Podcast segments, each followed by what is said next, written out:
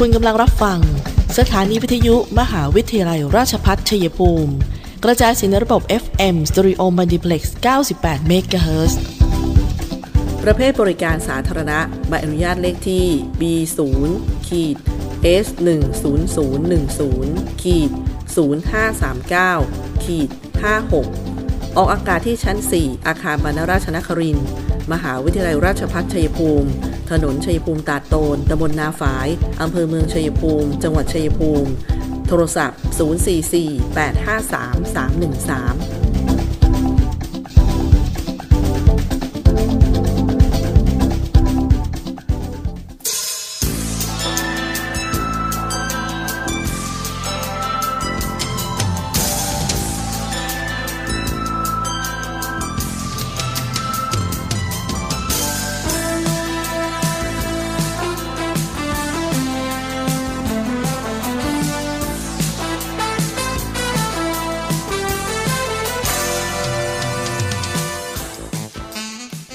สวัสดีค่ะท่านผู้ฟังคะต้อนรับเข้าสู่ช่วงเวลาของรายการคุยกันบ่าย 2 โมงนะคะ วันนี้พบกันวันที่ 7 นะคะ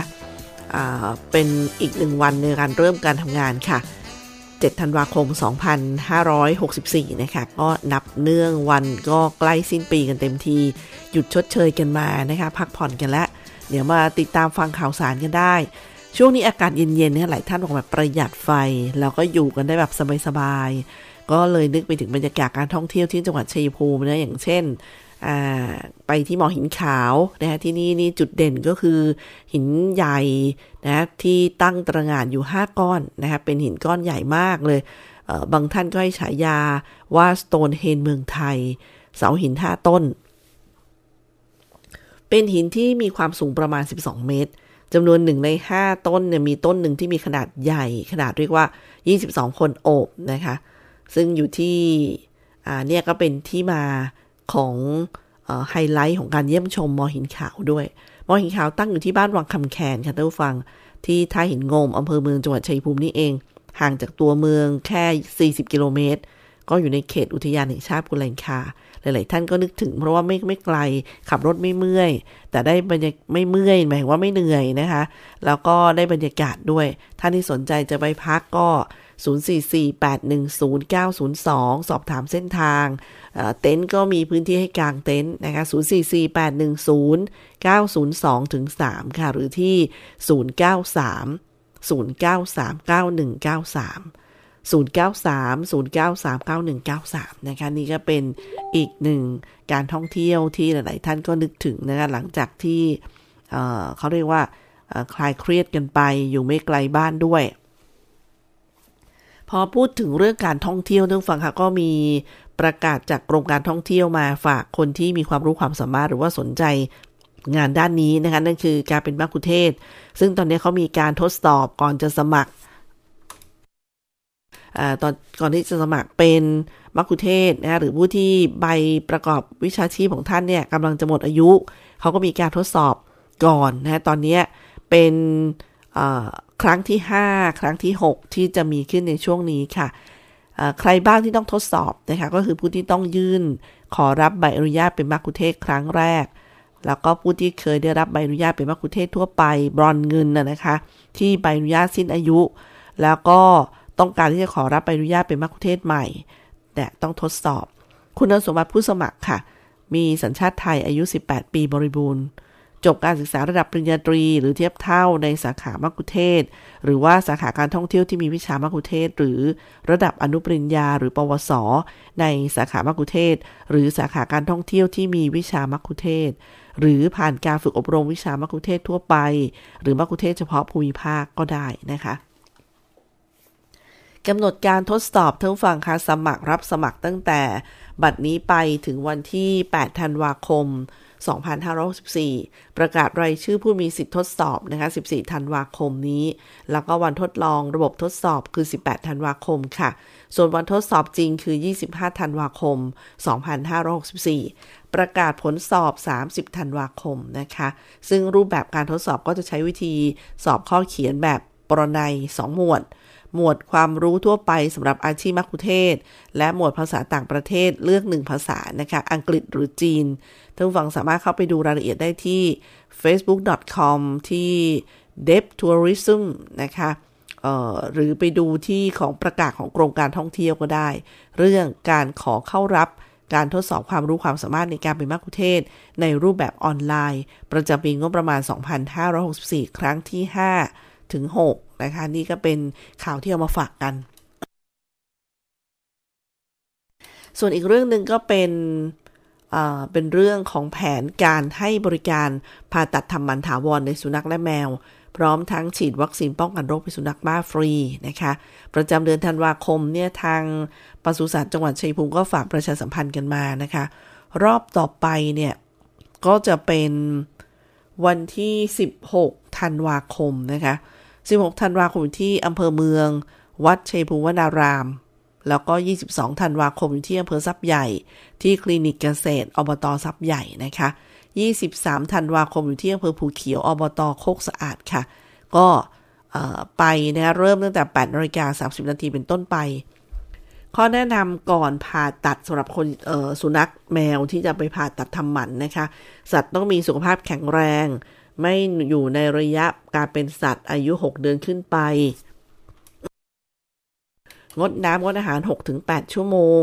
ต้องเตรียมอุปกรณ์บังคับสัตว์มาด้วยทุกครั้งนะ อย่างเช่น สายจูง ปลอกคอกรงหรือว่าตะกร้า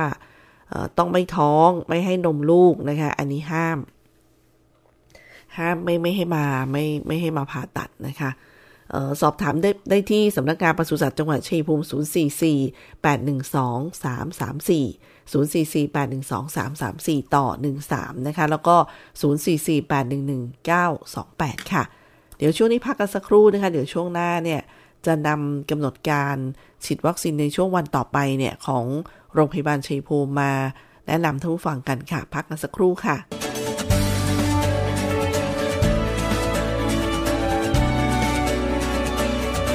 ในช่วงที่เราต้องต่อสู้กับวิกฤตโควิด -19 นี้ ผมขอฝากไปถึงพี่น้องประชาชน คนไทยทุกคน เมื่อวัคซีนมาถึงท่านแล้ว ร่วมมือกันไปฉีดวัคซีนกันนะครับ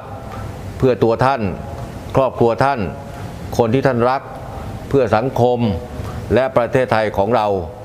และทุกคนจะได้กลับมามีชีวิตปกติโดยเร็ว ประเทศกลับมาเข้มแข็ง และเดินหน้าต่อไปนะครับ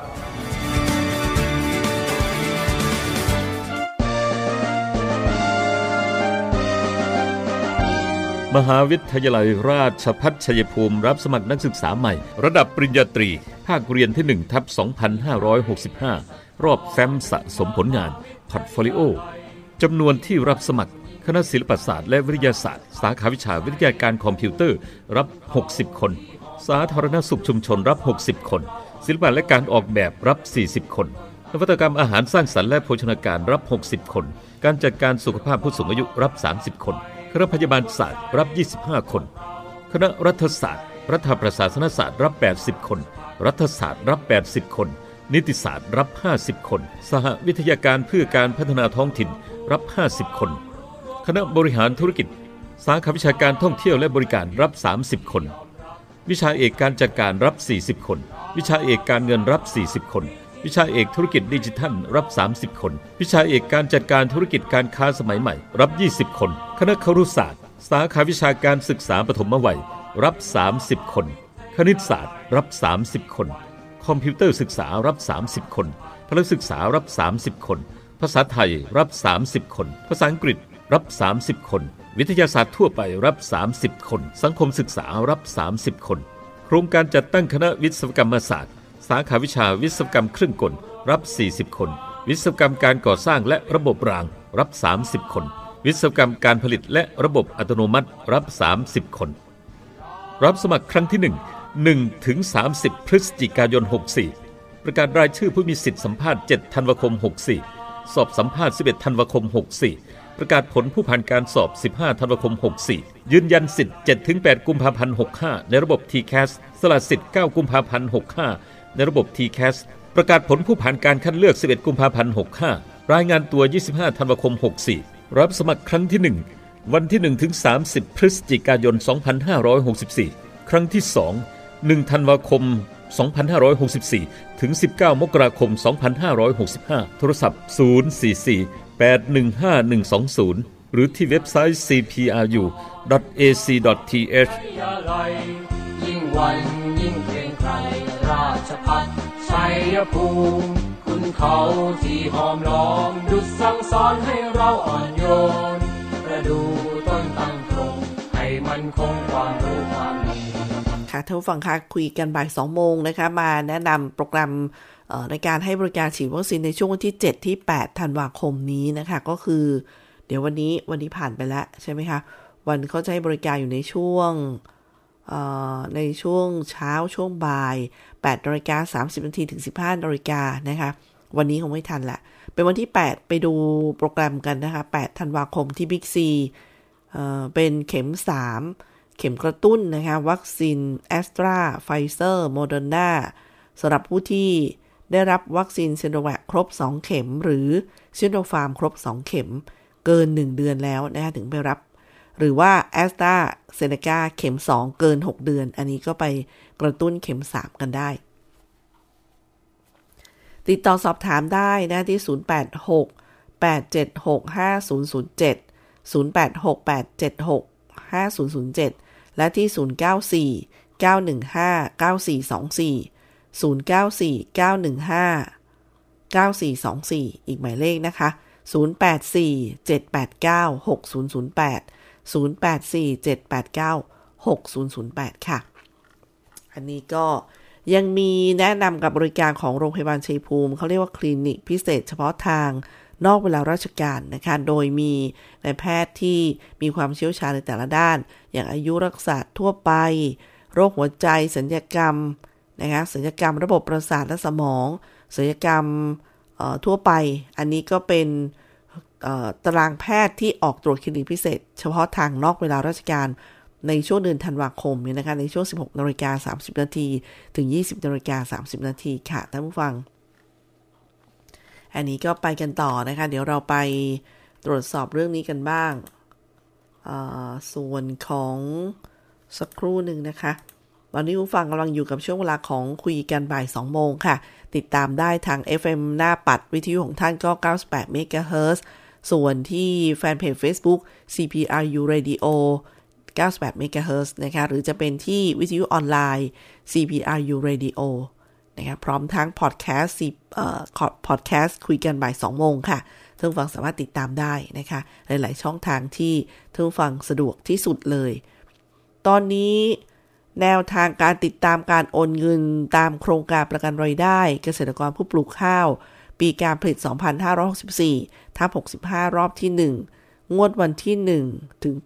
8 ขออภัยค่ะ ใช้คำว่า รอบที่ 1 งวดที่ 1 ถึง 8 จากทกสนะคะ ในวันที่ 7 ถึง 9 ธันวาคมนี้ท่านฟังก็สามารถเข้าไปดูที่เว็บไซต์ชงโค in baac com ค่ะ ชงโคก็ c h o n g k h o ชงโค in baac com อันนี้เข้าไปดูได้ตลอด 24 ชั่วโมงเลยนะคะ โดยท่านกรอกเลขบัตรประจำตัวประชาชน เพื่อใช้ในการเช็คเงินเกษตรกร การเช็คเงินเกษตรกร 2,564 ว่าเข้ายัง สามารถทราบผลได้ในทันทีเลยค่ะ หลังจากกรอกเลขบัตรประชาชน โดยจะมีรายละเอียดของบัญชีจำนวนเงิน และโครงการของของเงินช่วยเหลือที่ได้รับ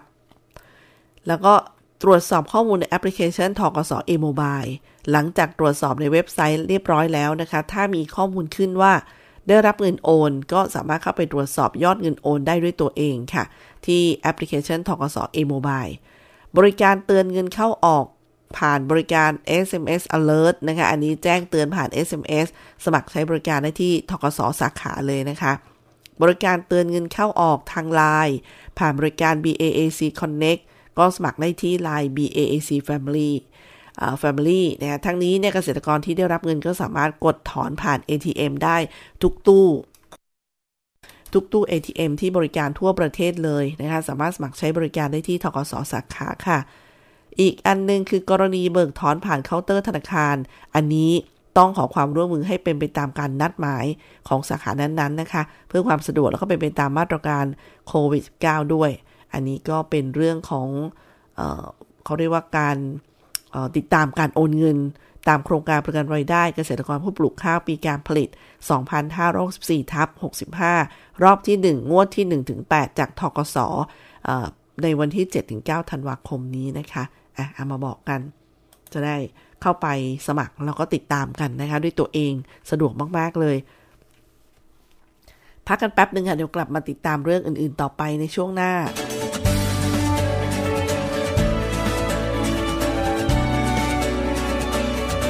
ในช่วงที่เราต้องต่อสู้กับวิกฤตโควิด -19 นี้ ผมขอฝากไปถึงพี่น้องประชาชนคนไทยทุกคน เมื่อวัคซีนมาถึงท่านแล้ว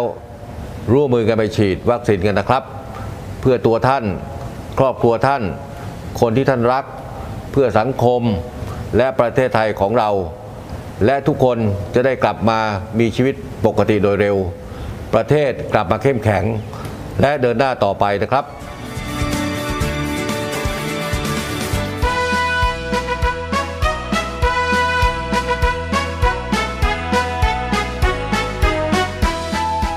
TCAS65 รอบ portfolio ครั้งที่ 2 มาแล้ว ครั้งแรก สมัครไม่ทันไม่เป็นไร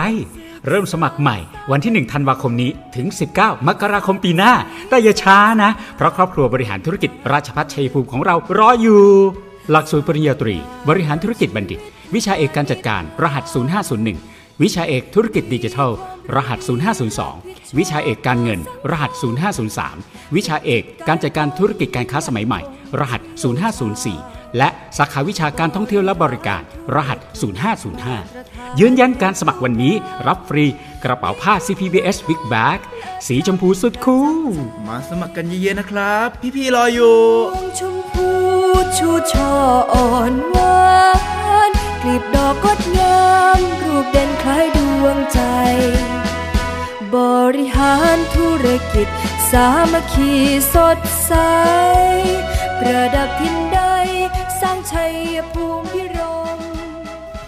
มหาวิทยาลัยราชพัฒชัยภูมิ เปิดรับสมัครนักศึกษาหลักสูตร วิศวกรรมศาสตร์ สาขาวิชาวิศวกรรมการผลิต โดยมุ่งเน้น ในการเพิ่มทักษะความรู้ด้านวิศวกรรมศาสตร์ ให้กับนักศึกษา ในระดับวิชาชีพชั้นสูง ทางด้านวิศวกรรมศาสตร์ ขยายโอกาสทางการศึกษา ด้านวิศวกรรมศาสตร์ ให้กับเยาวชนในท้องถิ่น และพื้นที่ใกล้เคียง เพิ่มศักยภาพแก่ประชาชนในท้องถิ่น ให้ดำรงชีพ โดยพึ่งพาตนเองพร้อมทั้งเสริมสร้างสมรรถนะในวิชาชีพอย่างเป็นรูปธรรม สอบถามโทร 085 102 0491 087 456 9889 และ 082 453 3052 หรือที่เว็บไซต์ cpru.ac.th มิติใหม่แห่งการศึกษา มหาวิทยาลัยราชภัฏชัยภูมิ มุ่งสร้างบัณฑิตคุณภาพ จากอุตสาหกรรมภูมิภาค สู่อุตสาหกรรมอาเซียน และส่งเสริมการพัฒนาท้องถิ่นทุกฝั่งค่ะ เมื่อวันที่ 5 ธันวาคมที่ผ่านมานะคะมหาวิทยาลัยราชภัฏชัยภูมิค่ะ ได้จัดกิจกรรมน้อมรำลึกถึงพระมหากรุณาธิคุณ ด้วยพระบารมีจึงมีราชภัฏชัยภูมิ เนื่องในวันคล้ายวันพระบรมราชสมภพ พระบาทสมเด็จพระบรมชนากาธิเบศรมหาภูมิพลอดุลยเดชมหาราช บรมนาถบพิตรวันชาติ และวันพ่อแห่งชาติ ในวันที่ 5 ธันวาคมที่ผ่านมานะคะ เริ่มกันตั้งแต่ 9นาฬิกาค่ะที่มีพิธีวางพานพุ่มดอกไม้ และถวายบังคม เบื้องหน้าพระบรมฉายาลักษณ์ ของพระบาทสมเด็จ พระบรมชนากาธิเบศรมหาภูมิพลอดุลยเดชมหาราช บรมนาถบพิตรค่ะ โดยมีรองศาสตราจารย์ดรสุริวัตรโพธิเวชกุลอธิการบดี พร้อมด้วยผู้บริหารบุคลากร เจ้าหน้าที่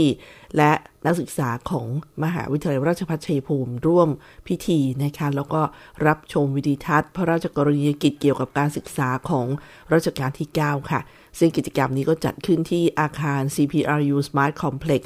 หลังจากนั้น 10นาฬิกานะคะก็มีกิจกรรมจิตอาสา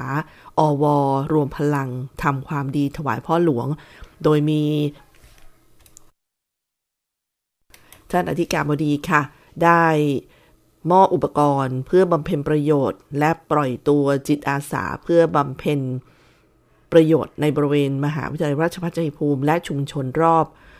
รอบของราชพัฒชัยภูมิด้วยนะคะ หลังจากนั้นช่วงเย็นๆเนี่ยนะคะ 17นาฬิกา ก็เป็นกิจกรรมดนตรีอวเทิดพระเกียรติ 5 ธันวาคม 2564 ด้วยพระบารมีจึงมีราชพัฒชัยภูมิค่ะ ซึ่งเป็นงานการแสดงดนตรี เพื่อเป็นการเทิดพระเกียรติ เนื่องในวันคล้ายวันพระบรมราชสมภพ แล้วก็ในช่วงนี้นะคะ ท่านอธิการบดีของเราก็ได้ร่วมร้องเพลงนะคะ เข้าร่วมงานแล้วก็ร่วมขับร้องบทเพลงพระราชนิพนธ์ยามเย็น ต่อจากนั้นก็เป็นการแสดงเทิดพระเกียรติในชุดต่างๆ ของนักศึกษา มหาวิทยาลัยราชภัฏชัยภูมิค่ะ เพื่อเป็นการระลึกถึงพระองค์ กษัตริย์ผู้เป็นที่รักยิ่งของประชาชนท่าสถิตในดวงใจตราบนิรันดร์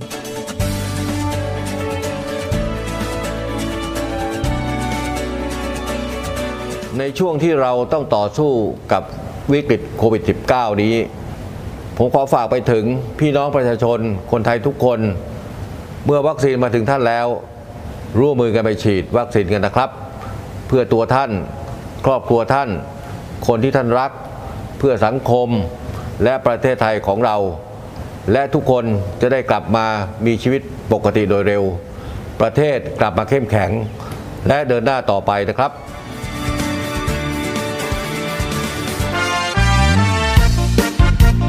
เปิดรับสมัครแล้ว โรงเรียนสาธิตมหาวิทยาลัยราชพัฒชัยภูมิแผนกประถมศึกษา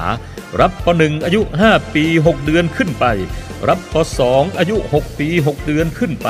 และจบการศึกษาระดับป .1 แล้ว จัดการเรียนการสอนด้วยระบบการเรียน 3 ภาษา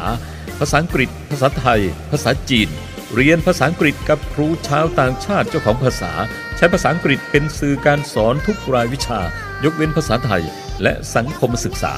ระบบที่เลี้ยงหนึ่งต่อหนึ่งเรียนกีฬากอล์ฟติดต่อสอบถามได้ที่โรงเรียนสาธิตมหาวิทยาลัย ราชพัฒชัยภูมิ แผนกประถมศึกษา โทรศัพท์ 093 561 1465 086 246 4641 และ 081 360 0062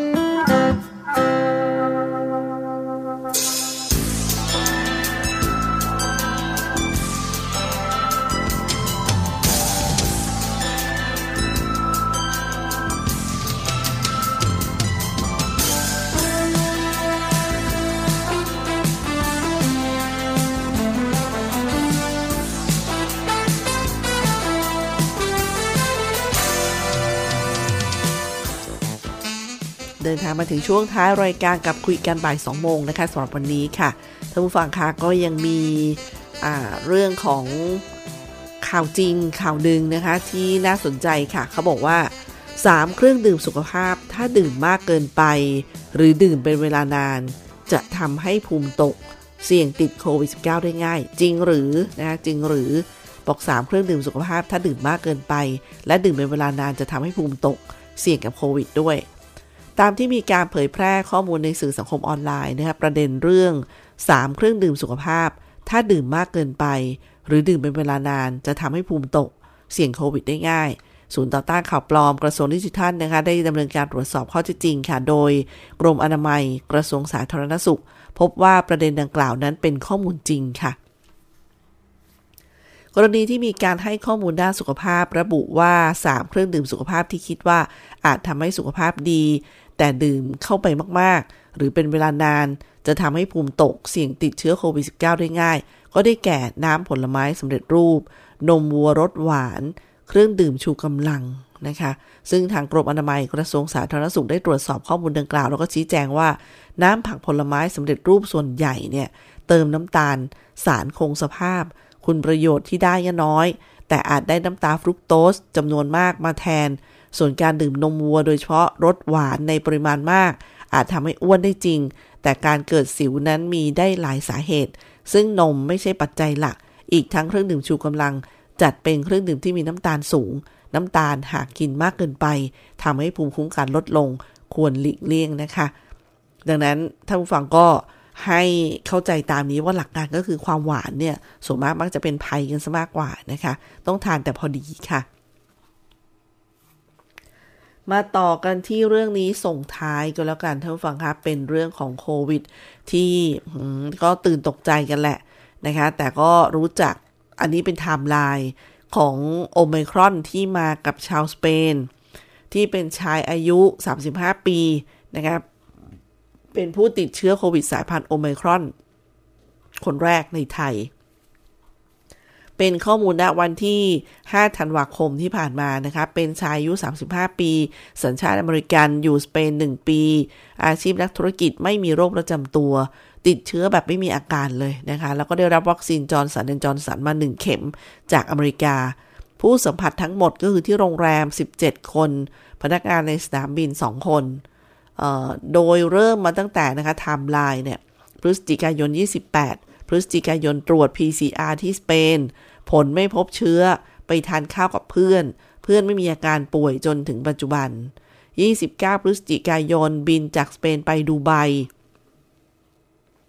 พักที่ดูไบ 9 ชั่วโมงไม่พูดคุยกับใคร ใส่หน้ากากอนามัยตลอดเวลา 30 พฤศจิกายนบินจากดูไบมากรุงเทพ ลงจากเครื่องเที่ยงคืนไปเก็บตัวอย่างไปเก็บตัวอย่างแบบ drive thru ที่โรงพยาบาลคู่สัญญาและกลับเข้าโรงแรม ซึ่งผู้ป่วยเข้าโครงการ Test and Go นะคะธันวาคมวันที่ 1 ได้รับแจ้งจากโรงพยาบาลว่า ตรวจพบเชื้อโควิดอ่าแล้วก็ 3 ธันวาคมก็ส่งตัวอย่างเชื้อตรวจยืนยันที่กรมวิทยาศาสตร์การแพทย์นะคะ ก็เป็นไทม์ไลน์ของโอไมครอน คนแรกในไทย ถือว่านะคะก็เขาบอกว่าจริง ๆ แล้วถ้าเรา แม่นแล้วก็ที่เราทดสอบกันมาตลอด 2 ปี เรื่องของการอยู่ห่าง ใส่หน้ากาก ล้างมือก็จะช่วยได้มากท่านผู้ฟังคะแล้วก็ test กันบ่อยๆ ถ้าใช่ก็จะได้ระมัดระวังผู้อื่น แล้วก็รักษาตัวด้วยนะคะ วันนี้หมดเวลาแล้วค่ะดิฉันตุกธนาธรนะทำหน้าที่ดำเนินรายการ ขอบคุณทุกฟังที่ให้เกียรติติดตามรับฟังนะคะ ไว้พบกันใหม่ วันนี้ลาไปก่อน สวัสดีค่ะ